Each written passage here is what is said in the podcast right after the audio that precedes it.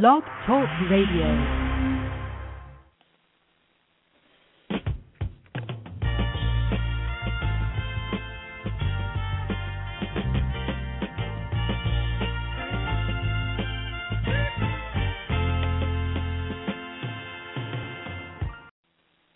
Good evening and welcome to the Coffee Klatch.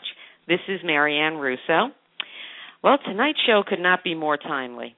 Um, as most of us are having our CSE meetings and we're either tweaking or beginning the process of obtaining an IEP for our ch- children, um, we have got the guest for you. Dennise Goldberg, who is the founder of Special um, Education Advisor, is here tonight. And we could not have brought you a more incredible resource um, to help you through navigating the system, understanding um, how to advocate, and to go into your meetings confident and empowered. So, welcome, Dennise Goldberg. How are you? Good. Thank you very much for inviting me. Oh, I'm I'm thrilled you're back. You've done chats and they were just amazing, so we just had to get you on the air. Um, I wanted to ask you first, um, how you got involved with special education. Well, uh, my son was born um, SGA classification, small for gestational age, and with that, um, developmental delays in every way. You're talking about speech, um, a pro- proxy of speech, uh, touch sensitivity, fine motor, gross motor delay, occupational therapy for everything, and um, as well as a learning disability. And he also has um, growth problems, which we're also dealing with now. He does HGH uh, shots daily. So um, you have your hands full. yeah, we do. So yeah. we, you know, we started in with therapies um, when he was a year old regarding uh, feeding and and his apraxia, and then we got into speech, and we got into OT, and then we eventually um, realized that our our son's preschool wasn't working for him. It was a private preschool, and they really couldn't deal with um, a kid out of the box. Right. And so we finally put him into a.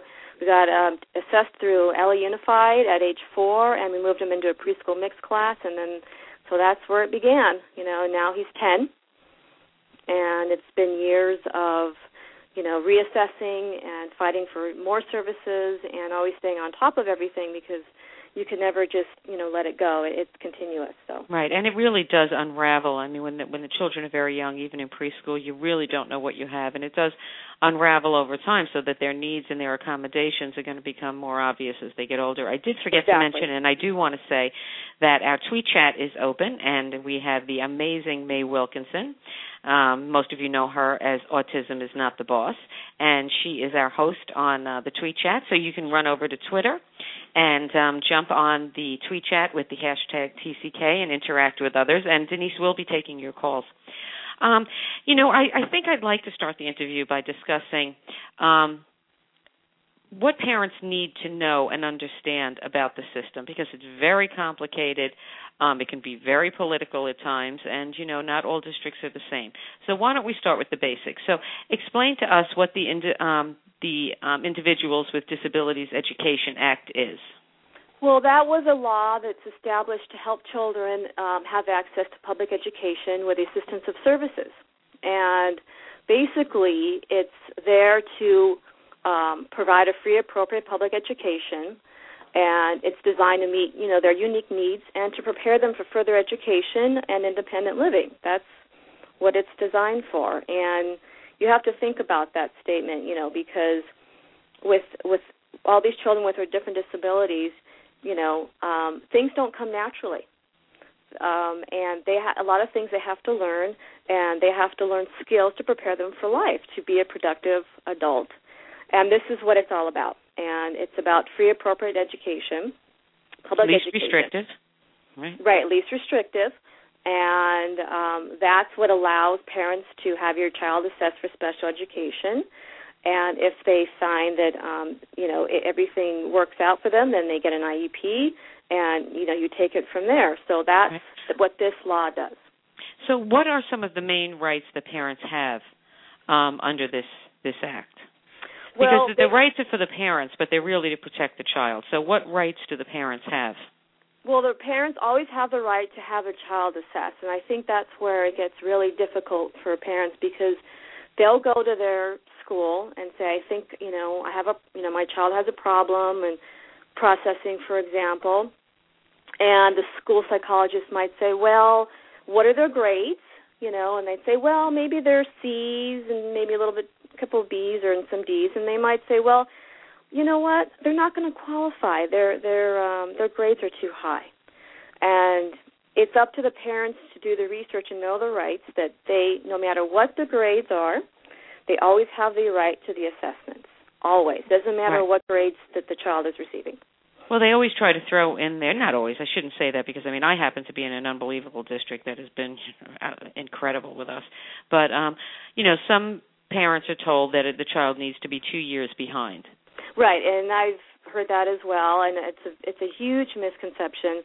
They, as far as academic assessments, they'll say, well, you know, they'll do the academic assessments, and they'll say, well, they're not quite two years behind, and actually that's um, not what the law says. The law says they just have to prove need. Just have right. to prove need, and, and a lot of parents don't know that. Right. Well, intelligence should never be an indicator of um, a need for accommodations because there are a lot of children that have um, mental illnesses, anxiety disorders, um, mm-hmm. Asperger's that really, I mean, are, are brilliant. I mean, and never mind, right. you know, being above average. I mean, they're brilliant, but they have significant needs. Absolutely. There's children with autism that are gifted, which they'll call 2E, you know, twice exceptional, mm-hmm. and um, that have autism. They're gifted. So you really, intelligence has nothing to do with that. It, it's about it's about addressing using their strengths to help them with their disability, so that again they can eventually lead and you know, and not everyone will, but um, a productive adult life in in in society. That's what it's there for. So, what is a parent's right to an assessment? Say a parent sees that their their child has developmental delays, or they're you know lagging behind other children socially or academically, or, or whatever it is. I mean, in your your child's case, um, there were significant disabilities that were obvious, but there are some invisible disabilities, and that's when the system becomes even more difficult. So. Um, how does a parent go about getting an assessment? um, is that a right that if they require they ask one they ask for one that they would get one? Yes, that is the law. If you request an assessment being done, and and if it's an if it's a first IEP, I would have I would check just about everything. If it's a it's a if it's a right. new you know check everything social emotional academics um, hearing vision um, and psych you know, do a psych eval. Everything should be looked at just to rule out anything else. Right, and um, you know, these, uh, if they're very comprehensive, these assessments. Um, this is not a quick one or two hour test. I mean, I know, um, you know, sometimes they're broken up and they can take three days to complete. Right, this and is because, very significant. Right, and again, we always tell everyone, all of our clients, you know, you have to request everything in writing. FYI, every request must be in writing just in case. They could say, "Oh, we were never asked, we were never told." Um, everything, any request should always be in writing. And when you do um, sign off on the assessments for your child, also request that they that you receive a copy of the assessments four to five days prior to the IEP meeting, because you want to have time to read it. This is mm-hmm. a new language. You have new acronyms, you have new definitions, you have uh, scales in terms of academic, you know, and standard deviations and so forth. So give yourself four or five days to look at that. Make sure you request all assessments prior so that you're not, you know, surprised and sitting there like I don't understand what I'm reading. So you can right. start doing some research. I don't understand this. Go look it up online so that you are you are a productive member of the IEP team when you have the meeting and you can you can collaborate with the teacher and the vice principal because you know exactly what they're talking about. And you know, um, most times you're going to go in and they're going to find the deficits and they're going to find um, the areas where there are weaknesses, and you're going to go forth. But in some cases, the assessment does not show a need. So, um, what is a parent's recourse if they disagree with the school's assessment? And does it always have to be done by the school? Can a parent have a private assessment done? You can have a private assessment done. They have to consider it. They don't necessarily have to follow it. Uh, what I, because we've done that as well, um, what also works is that you request an IEE. independent educational evaluation at public expense, and that's um, and then you can either basically hold another IEP after that and look at that. And we've done that as well. We've disagreed with the school assessments, request an IEE, hold another IEP, and if the school still isn't um, willing to work with you, then you can file for due process and take it to the next level. Um, because sometimes you might have to do it in due process anyways before the school district is willing to make a decision. They may even ask for an IEE anyway, so you may as well do well, it. why don't you explain to everyone what an IEE is in the due process? It's an independent educational evaluation, and um, IDEA says that um, it allows parents to ask for it because um, if the parent disagrees with an evaluation obtained by the public agency, this is stated in the law. You have the right to ask for this as a public expense because not all parents can afford a private evaluation. So they've they've they've inserted that into the law to help parents, and a lot of parents don't know this at public expense. Right. You know, public expense. Parents know that you have the right to ask for that. They have to pay for it. If they don't pay for it, then the school district has to file for due process and convince the hearing officer that their original assessments were correct. They'd have to file against the parent. But right. a lot of uh, school districts, you know, do do do the IE, IEE if you do ask for it. Now, I just wanted to set up. Um, you know, most of us um, have been to many meetings, um, and you know, we're we're very used to it. Right. Um, but you know, for the person that's going to walk in now, um, why don't you set the stage of who should be there? and um, explain what a parent advocate is and why some parents um, choose to have them attend the meeting. It's always offered. Right. Um, usually, and we always suggest to parents they should first of all bring someone with them, grandma, friend, anybody, because it's an overwhelming experience, and it's good to have a support there. And you have the right to bring any, but any parent has the right to bring anyone that has any knowledge about the child. For example, you have a developmental pediatrician, for example, a, school, mm-hmm. a uh, private psychologist. The parent has the right to bring anyone to their meeting. Absolutely, um, and and um, these if the if the doctors, I mean, I have always had the doctors present, mm-hmm. um, and I've always had. Um, um, if they could not be there, um, it would be done by um, by phone. By conference um, call. Mm-hmm. Absolutely, conference call. It's very important that the district understand um, the recommendations of the treating physician. Mm-hmm. That really carries a lot of weight um, in these meetings. Right. Um, what what I, I, would like you to disc- to explain to parents because I don't I'm not sure that all parents understand the difference between a child being classified and a child having a 504. There is a very big difference, and I think that it's important um, that parents understand it.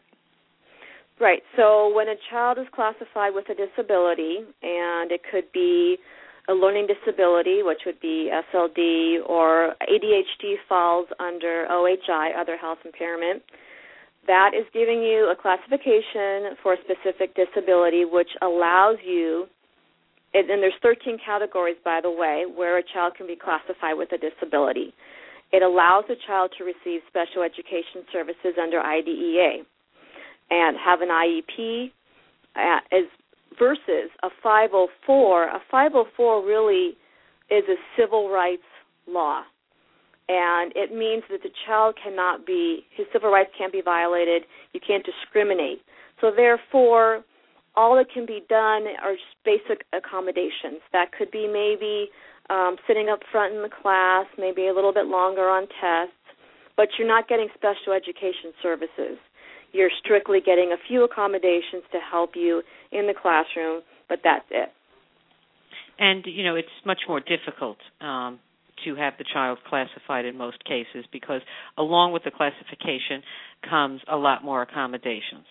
Absolutely. And um, it is, you know, very costly. I mean, you know, that's, right. that's, and that's not a secret. And these districts are overwhelmed, but right. um, and especially in this economy. But it is very important to um, know the difference and to know um, if your child is going to need to be classified. Um, now, at what point? Because when we go to you go to the meetings, there's going to be the teachers, there's going to be the head of um, special education. Um, there will be the parents, a parents advocate, but you know sometimes um, there can't be a meeting of the minds. So, Mhm. at what point um, would would a family need a professional advocate or a special education attorney? Usually, when they when they're they feel like they're being bullied, they feel like the school is not listening to them and and taking their concerns into consideration. Um, they feel they feel like their rights are being violated, or they've the school district has predetermined um, services or the amount of services or where it's going to be at prior to an IEP meeting, which is in fact not allowed. Any any services have to be determined during the IEP team meeting. Um, stuff like that. You know, you have to realize that you know they'll get they will you know they will try to do as much as they can because it you know they are in a budget crisis right now and so those that that actually bring an advocate or an attorney with them they will start negotiating with them because they have to for those that say okay i'm going to just accept whatever's given to me and walk away that's you know that's the way it is so basically it's kind of a numbers game you know if one in ten bring an advocate and an attorney that one person will probably get have a better negotiation than the other nine. Right. And what we are really negotiating um, are accommodations. Exactly. And well, services, you know, I yeah. think pe- uh, people need to understand that accommodations don't have to be restricted to um, test time or um, homework exemption or class size. They can be very individualized.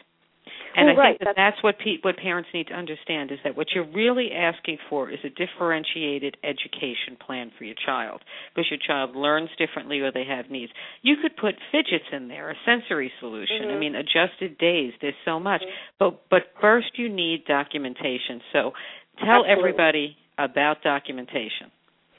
You know, it's important to document for so many reasons. Um, to prove need. I mean to prove need, to make sure that that when you do have an IEP that they're not the school is not out of compliance. Um, if you have to go to due process, you have all of your paper trail to go along with it. Um, you look at the educational records, you look at teacher to teacher notes. It's very important to have, eh, like I said earlier, your requests done in writing. So if something has not been um, handled properly, you can present all the letters that you've written to the school to a hearing officer.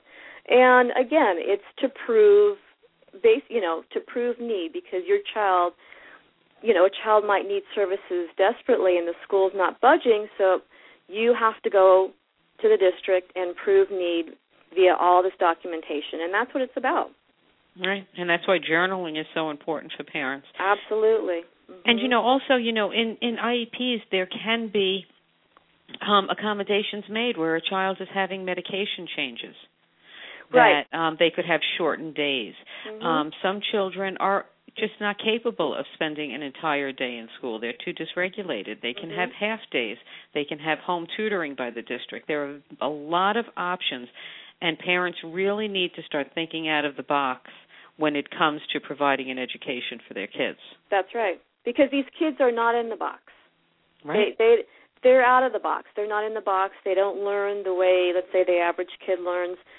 So you have to make you have to make accommodations for that. And um they're individuals. They really really are individuals and um it really um is necessary to have an IEP so that you address those specific um strengths as well as the weaknesses. So you can use those strengths to help with the weakness, you know.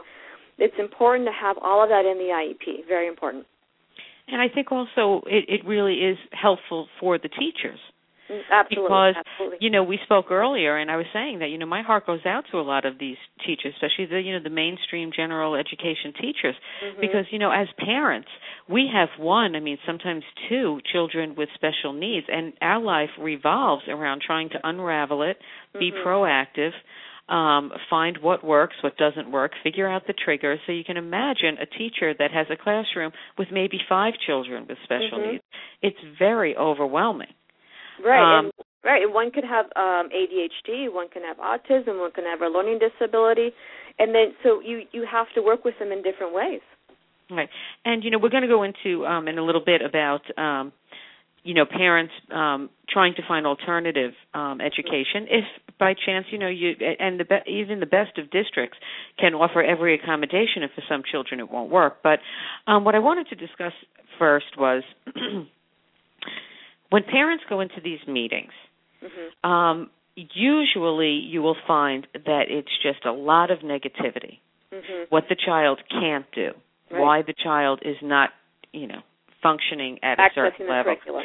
and that's where parents really need to stand up. They need to step up and they need to really speak against the conformity of Mhm. um, the school. And um, you know, I want to talk a bit about being positive Mm-hmm. because a lot of times, especially I don't know how how old are your children, Dennise? My son's ten. Okay. He's my When one they and get- only. When oh, that's a romance. Mhm. Um, they, when they get a little bit older, um, when electives are in play, Mhm. oftentimes a lot of these children um, and teens um, they choose to take away electives, and um, it sometimes really is not a good thing to overwhelm them with resource classes. And Right. it's very important that if you have a child that say is gifted in art or music or language, the last thing you want to do is take away a positive. Right. So, you know, for me, when a parent goes into an IEP meeting, it's so important to make sure that they know how fantastic your kid is, as well as the deficits that your child has. Right. Um, I think it's. I, I agree with you 100%. You have to look at the strengths, and you know what? As a parent, it's very hard to hear, like you said, all the negative things that your child can't do. You know, it's very difficult to hear that. So it's important for the parent to hear what you know. What are the strengths? Um, he's, you know, how in terms of also the teachers, how do they feel about him? You have to have that positive um, those positive comments to keep you going and it's important you know for these even even when the kids are old enough to be in an IEP meeting once you get to you know you can start having them in by middle school if you want Right. to Right. and it's important for them to hear positive comments about themselves that motivates them to keep going as well so i think even for them they have to be constantly reminded you know what they can do not always what they can't do And also, you know, that we underestimate the um, self advocacy of, of our children at times too. Mhm. And sometimes these kids really surprise you in these meetings when they Yeah. can really talk about um what where you know what the blocks you know are for them. Um you know, I think a lot of times um parents rely on the schools to advise them and assume that they're going to go in and be offered all the accommodations that are available. right And a lot of schools do. But, you know, like we were just saying, in these economic times with the budget cuts, it's very difficult. So, um, how does a parent go about educating themselves so that they can go in there confident and educated? Well, you can go start researching. Um, you can go to someone like your organization, um, and you can go into rights law. Um, and you know, I think that uh, on our our website as well, Special Education Advisor. Mhm. You know, a lot of uh, there's wonderful places to find on the internet. There's wonderful articles. For example, um, LA Unified has what's called a recreational therapist. Um, not all un- all school districts have that, but you know, there's wonderful ways of finding these different things in the different districts. And you know, it's really important to know what your school district has. You have to you have to research that. That's a parent, you know, responsibility. And you know, At- parents also have to find out what a lot of districts have alternative programs. And you know, a lot of you know, there a lot of these alternative programs have gotten a bad reputation for absolutely no reason. Hmm And um a lot of these other programs really work very very well for these kids. Mm-hmm. And you know, sometimes there are alternative schools and programs that aren't part of the district that a child may be entitled to. Right. Um, what we have out here are called non-public schools. For example, in California, they're um, state certified schools, but they're privately owned and operated. But they actually work with kids with special needs. So one school might be for a child who is gifted and has autism. It could be another school has a learning, you know, specializes in learning disabilities only. You have to start thinking out of the box because maybe your local high school, which is highly academic, isn't going to help, you know, isn't going to be a good fit for your child that might have, you know, a, a learning disability or ADHD or that kind of thing. So it's important you have to again do your research in your local school district. Right, and you know, again, the focused interest for a lot of these children um, is what saves them. I mean, look at Temple Grandin. You know, that's right. Um, you know, so a lot of times these focused interests um, really make the difference in their being able to be independent, which is ultimately the goal. And there are a lot of um, vocational schools that are a great option. Mm-hmm. You know, and um, it, it, parents really just need to think out of the box when they're they're dealing with their children. Right, and they could, um, it could be right. It could be a reading program. Say, for example, they're using Open Court at one school, but your child has a reading disability at maybe an NPS school that uses Lindamood-Bell, you know, and that's something that mm-hmm. they might be able to process, you know. You know, a lot of times parents um, are told you cannot make a unilateral decision when they, when they're trying to send their child to a private school, um, because it may be for um, you know a nonverbal learning disability or a language delay or whatever mm-hmm. reason that the school may be a better choice and the ch- the child is um, you know is is drowning. Right. Um, how how does that work? Say a parent just says this is not going to work, we cannot provide the accommodations, and we would like to switch to a private school.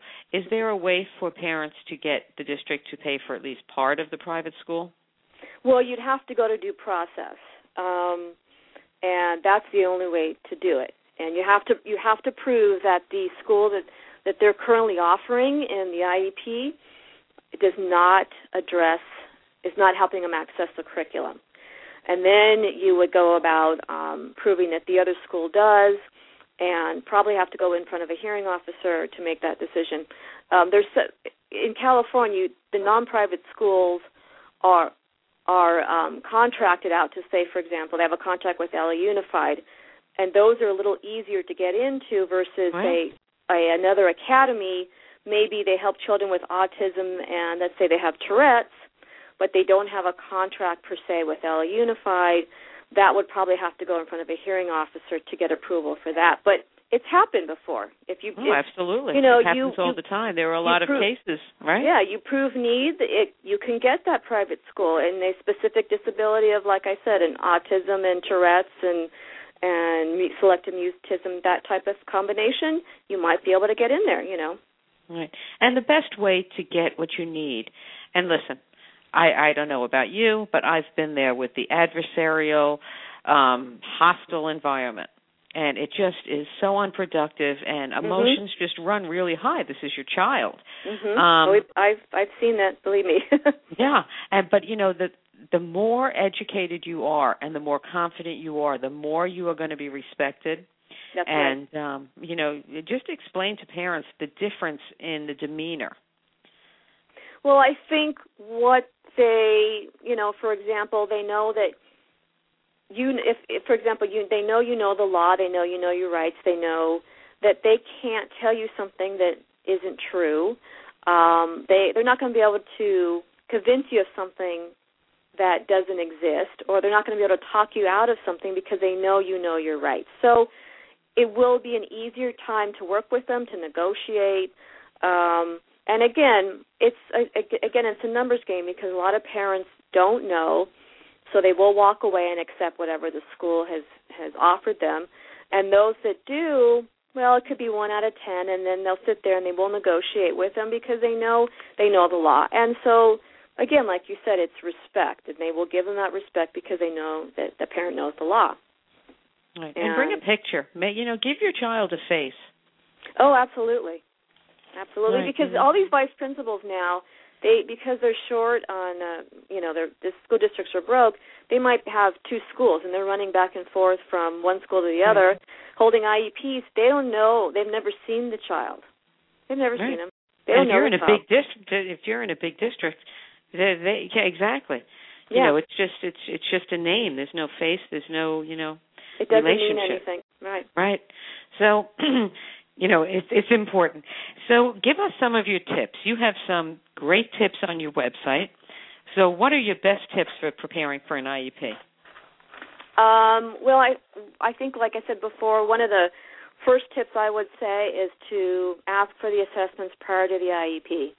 It's so important to so you have the time to read the assessments four to five days prior. Take the time, understand what you are reading. It's a whole new language. It's, right. It really is. It is a whole new language. And you know, research the law because you're signing a legal document for your child. This is a legally binding document. You should understand what you're signing. Know the definitions, the acronyms, do your research so that when you sign this, you know exactly what they're talking about and what your child is supposed to be receiving. Um, it's always a good idea if you, let's say, um, they've agreed to give your child has ADHD and they're going to find him eligible under OHI. They're going to give him push pull resource. That means they're going to pull him out a couple hours a week and then they're going to come into him a couple hours a week. That's known as push pull. And but you still feel like I think I, I still am concerned that he has a learning disability, even though they're only addressing, they're giving him the OHI category, but they're not talking about what I think he still has, you know, a learning disability. Put that in the parent section in case something goes wrong, the services aren't working, um, he might need more services in the future. You can say, look, I told you this is documented. I am concerned. I'm calling another IEP. His grades are falling. I think you need to start addressing a learning disability, for example. Right. And um, you know, that's right. And that's what's key is that you're saying is that this is not a once or twice a year deal. No. This you could go call an emergency. Yeah, you can call an emergency 24-hour CSE meeting if there is a situation where your child is really struggling. Mhm. So and um, what, you know, yeah, parents need to do that, and parents also need to know you do not have to agree to everything at that IEP meeting. You can say, "I need to think this through. I need to research this further. Um, I need to speak with an advocate." You know, mm-hmm. you do not have to feel bullied or pressured. Right. We always recommend you um, you take the page, you take the I don't sign it the day of the IEP meeting. Oh God, take no. it take it home, read it and then so that you can carefully think about when you fill it out you know if you're agreeing to some of it but not all of it and what your additional comments are going to be if you are you know take the time again this is a legally binding contract. Make sure you read it a couple times before you sign it and make your comments. Um, and again um, i think that you know if you even though your child has an iep for example say they have a they have an iep under speech okay and you go to the school psychologist and say, "Well, I think he has a learning disability as well." And they try and talk you out of again, talk you. Well, no, no, they're not going to qualify. You know, don't let them do that. Even though you have an IEP, they still may not want to add extra services to your IEP. Don't let them talk you out of it. Ha, you know, have it in writing that it is your right. Have the child assessed for additional services. That is your right. Very important. You know, and as I'm listening to you say this, I got like just a pang in my stomach because you know I just can't imagine. Maybe I've just been so fortunate, but you know that that must be horrible when you know that your kid needs something, and mm-hmm. you know you have to fight for it. I yeah, mean, and I, I personally terrible. have been there. It's personally happened to me. Um, and you know, you're almost arguing basically with the school. Um, but I didn't budge. Know my rights. Right and they had to do the assessments and yep and it was turned out exactly as i told them that it would. But again you know you have to know you have to know your rights to say that's it. That's the law. You know you and also if you know if there's changes over the summer because most of us are doing our cses i have mine tomorrow. Um you know most of us are doing our cses and you know september's a long way away. So if you know something should come up if things change um you know don't don't don't feel that you can't give the school uh shoot them an email and say i'm going to need a cse meeting a little bit more to tweak it you know a week before school. Right and you know a lot some kids you know and that kind of gets into the esy sometimes the um having a break explain, is, explain what esy because all of our listeners don't oh, know the right. acronyms. Um extended school year. Right. And the purpose of extended school year is to help um the children who if they have time off, could have a negative impact um, on their abilities. So they basically extend the school year. It's not summer school. They just basically extend the school year to help well, them. How does that work? Um, you know, it base. You know, I would. I should say it's not the, for the entire summer. They're basically they're adding on an extra five weeks, basically. Mm-hmm. And you do have like they might have another four weeks off before school, but it's better than having you know three months off in between you know um, spring and, and fall. So it just helps them possibly prevent a large measure of regression in their abilities for a long, you know, having a long break. Right. I mean, I know our district has it, and they recommend so it to a lot of students. Yeah, I mean, it is readily um, available. But I think a lot of parents feel like, you know, this kid needs a break. You know, it's been they need a break. no, know? I understand that. Um, although for our district now they're making it harder for LA Unified. They really, they really have to show, you have to show need to to um, to give ESY these days. They're kind of, you know, LA Unified has had a lot of problems, so they're really trying to to make it harder. Um, but you know, for these kids, and I see and they're not full own, day. Pardon me. It's it's usually not full day. Right. It's just to keep, you know, it's it's enough to at least keep up with their skills to a certain degree, because you know you take the average student and they're off for three months. Yeah, you know they haven't done math. Well, it does affect them. Well, look at this the children with uh, special needs. It affects them even more. Right. It really, really does. And so it's it's good for them to at least work with their skills a little bit longer, and th- and it's not for the whole summer. You know, it's, they they Right. have like a month off, and then they go back to school.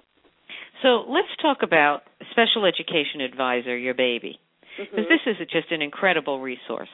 So, um, you know, tell us how you started it, and tell us um, what you have about the IEP Success Kit, and also I wanted to talk to you about um, the um, Gold Standard Advocates. Great. Well, we actually we we started by uh, helping friends and families with their IEPs, and and that's kind of how Gold Standard Advocates came about about two years ago. But we've also found that in this um, economic time, you know, not not everyone can afford to hire an advocate. So we started the uh, specialeducationadvisor.com as a way to help parents learn to advocate for their own child, as well as a way to reach other parents that have children with special needs and uh, bring on wonderful articles from people all over the country. We have therapists and parents and and we get wonderful articles and um, any of you out there that are listening please submit one and you know and marianne you too because we always everybody has something important to say or to teach other parents um, about what's going on in the special education community. And sharing your ideas is a, a great way of doing it. So we started this website, um, and it's, we've had a really good response. And again, it was well, we get phone calls. I don't, I can't afford an advocate, but this is a situation that I had experienced in my IEP or what's going on in school. And so we developed this kit to try and guide parents through the process, help them with sample letters that they might need to write to the school, explain what independent educational evaluations are, help keep a log of communication between the parent and the school, explaining school assessments when you're reading them, also giving them kind of a list of questions that, you know, may have come up in your IEP. Did they offer you, you know, um, when you disagree with that, did you request an independent educational evaluation? Just as a reminder, you have the right to do that. And then we also have a section on um, special education acronyms, definitions, Oh, frequently so asked important. questions. It's so important because you have to understand what the IEP says about your child. And it's thirty nine ninety five, and we sell it online. And it's really, we've had parents um, purchase it. We have service providers, and they might or they're parent groups and they'll buy one and then they'll they'll help all their parents in that they service. Um so you know, it, you know. it's just such a great resource because you know I think parents think that they're going to go in and that you know everything is going to be fine and they're going to tell me what my child needs. And more than likely you know there's a good chance they will there's a chance they won't. But it's so important just to know the language absolutely and It's just to a- know what to expect Mhm. You know, it's and you're not a this is a whole new world. This isn't something that that you know you're you're taught this, and this is a very specialized area, and that's why. um you know, we did this because you have to do your research before you go in there. Otherwise, it's overwhelming. It is overwhelming. Right. And you know, also if you don't know what is available, you don't know what to ask for. It's that right. simple. Right. You know. And you also don't know when your possibly your rights have been violated because you you know, you could have asked for such and such and you didn't know that. So Right. um and you know it's also so so frustrating because sometimes you go and you know you've been speaking to the teacher and the teacher is telling you all of these deficits and you know then you go into the meeting and the teachers you know are in a very difficult situation because it is a political situation. It This is. you know a lot of money on the line. This It is. um, a legal document on the line, and you know nothing is more frustrating than to be sitting there. I've been in this position. Um, Mhm. you know nothing is more frustrating than to have a teacher you know not backing you up. So Mhm. you know you need to know what you're doing when you're in there because uh, sometimes you're going to be on your own, and sometimes you know and I've had teachers that are in there and they fought like hell for my child. mhm, So you know you mhm. just never know.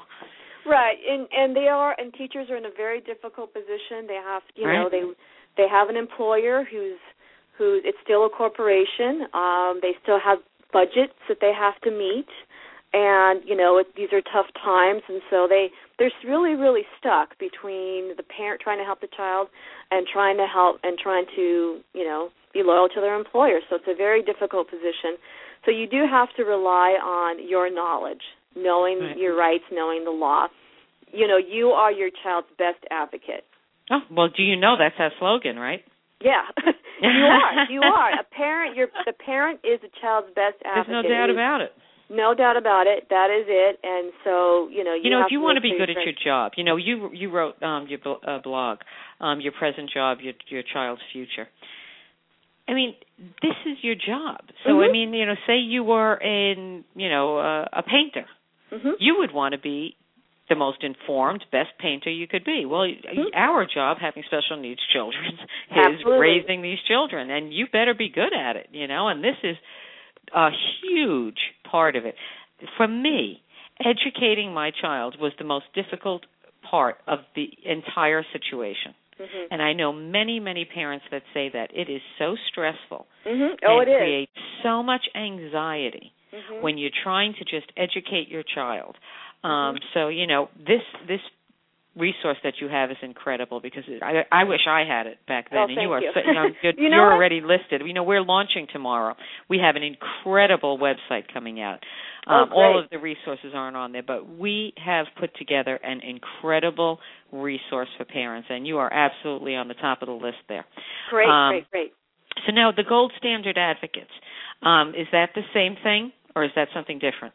No, that's that's the, that's my husband and myself. Um, it's just, it's pretty much we go to the IEP meeting with the parent, um, you know, and they hire us to go with with them to the meeting, and um, it's usually either LA Unified or Santa Clarita or the surrounding areas, Mhm. and um, That's you know great. that's hmm that's what we do. right, because so I we know kind, you we know actually have we actually have two businesses really. it- the it's very difficult sometimes to find an advocate because there aren't many um, professional advocates. And um, you know it can be very expensive. So you know it's great when you have somebody um, you know that you know of in your area. Mhm. Well, yeah, I would say I don't know if you're familiar with uh Southern California. No, I'm in, Um, I'm a New York girl. Yeah, so LA has m- probably more than what would be uh Antelope Valley, Lancaster, which is um it's a, the smallest school district. The parents have a much harder time. So uh, we we can get a lot of sometimes more calls from them because the smallest school districts may not have as many services to offer than Right. the larger school district, and so they have a harder time. So sometimes it's more the smaller than the large that we we uh, our clients come from. So before we end here, I wanted to talk about one of your you you have great articles that you post on Twitter. Um, and one of the last ones I think was are you channeling your indignation? Yes. So tell us about that. well, um, I will tell you that um, I think the whole purpose of that article is to remind everyone that it's not you're not evil when you file for due process. You're basically finding a peaceful resolution to the situation. And, you know, it's it's the time for to to negotiate. It's a time yelling and screaming is that's done because that can right. be done in IEP meetings. That's we've all been there and yep. you get nowhere. You get nowhere. So this is basically a reminder that filing for due process is really a peaceful resolution. It's a chance to channel your your uh, your anger in a different way, in a more productive way, to prove your child needs the services. That's what right. it's about. Right. You know, yeah, I look at it this way: if I bought a washing machine and it wasn't working, mm-hmm. and despite the fact that you know, the manufacturer repeatedly tried to fix it, mm-hmm. um, you know, it wasn't working. Would I go to small claims court to try to get a new washing machine? Of course. I mean, and this mm-hmm. is your child, so sometimes right. you know you don't have a choice. Right, and it's it's you know if you feel like your child's rights have has been violated, you have the right to to to due process.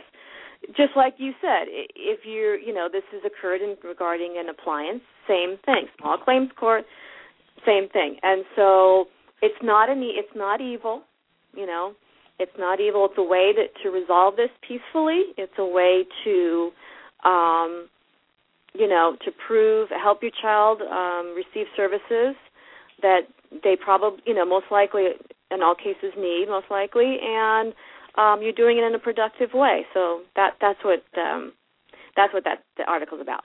Right. And you know, when it comes down to it, there are so many options for our kids, and um, you know, educating them is just so important, and it's also so difficult. So I thank you very much. Uh, well, thank for you for us. having me. And um, you know, as I said, you will absolutely be listed as one of our resources on our website. Excellent. And um, why don't you let everybody know what the website is so that they can go over and take a look? Uh, we are specialeducationadvisor.com. And again, um, we have articles, we have the special education law, we have forums. We have the top 10 largest uh, school districts in the country. We have information on those. Uh, we sell the IEP Success Kit on there. And, you know, it has a lot of really good, useful information. There is also a submit an article section for anyone who wants to submit an article. Like I said, parents, educating parents is a wonderful thing. Um, and you, we all have a lot to share with others, and, and we love it, and we keep getting wonderful articles. We hope it continues. And um, well, and I'll tell you, you you you are a parent's best friend. Oh, thank because you. I'm telling you, I wish I had this resource back, you know, when my daughter started. Um, this is just if if you're a parent, whether you're you know new to this situation or whether you know you're a warrior, there's going to be something that you're going to find on this website. It is really it's outstanding. It's a great resource for you. So um, again, thank you, Dennise. I appreciate you coming by. Thank you very much, Marianne. Nice to be here. Okay. Um, I just wanted to announce that Wednesday um, we have Amalia um, Starr as our as our guest, and um, May Wilkinson is going to be hosting that. I'm taking the night off. Um, Amalia is a national speaker, um, autism advocate, and she is the author of Raising Brandon. She is going to be discussing transitioning your um, teen um, with autism into adulthood. And um, she's been telling me she has a very special announcement. So she's had me uh, a little bit in suspense here. So she'll be making that announcement on Wednesday night. Sunday is Mother's Day, and we will not have a show. But the following Sunday, we have a really interesting man. You might have seen him on Ingenious Minds on the Discovery Channel. Derek Amato is going to be with us. Um, this man had a brain injury when he dove into a pool and um after his injury he developed musical savant skills. He's one in a billion. And um it's just an incredible story of brain injury. And he's going to be with us to discuss that. So as i said before we are launching our website tomorrow. And i am really excited. We've put a lot of effort into it a lot of thought into it. Um, we're going to be adding resources as we go along Um, but we were really hoping that this is going to be a really great resource for parents. Um, just looking for everything special education law special needs products and it also is going to have um, access to all of our amazing guests that come on so I'm really looking forward to that. That's tomorrow. As I end the show each night, you are your child's best advocate. If not you, then who? Become an informed, educated parent here on the Coffee Klatch. Thank you for joining us.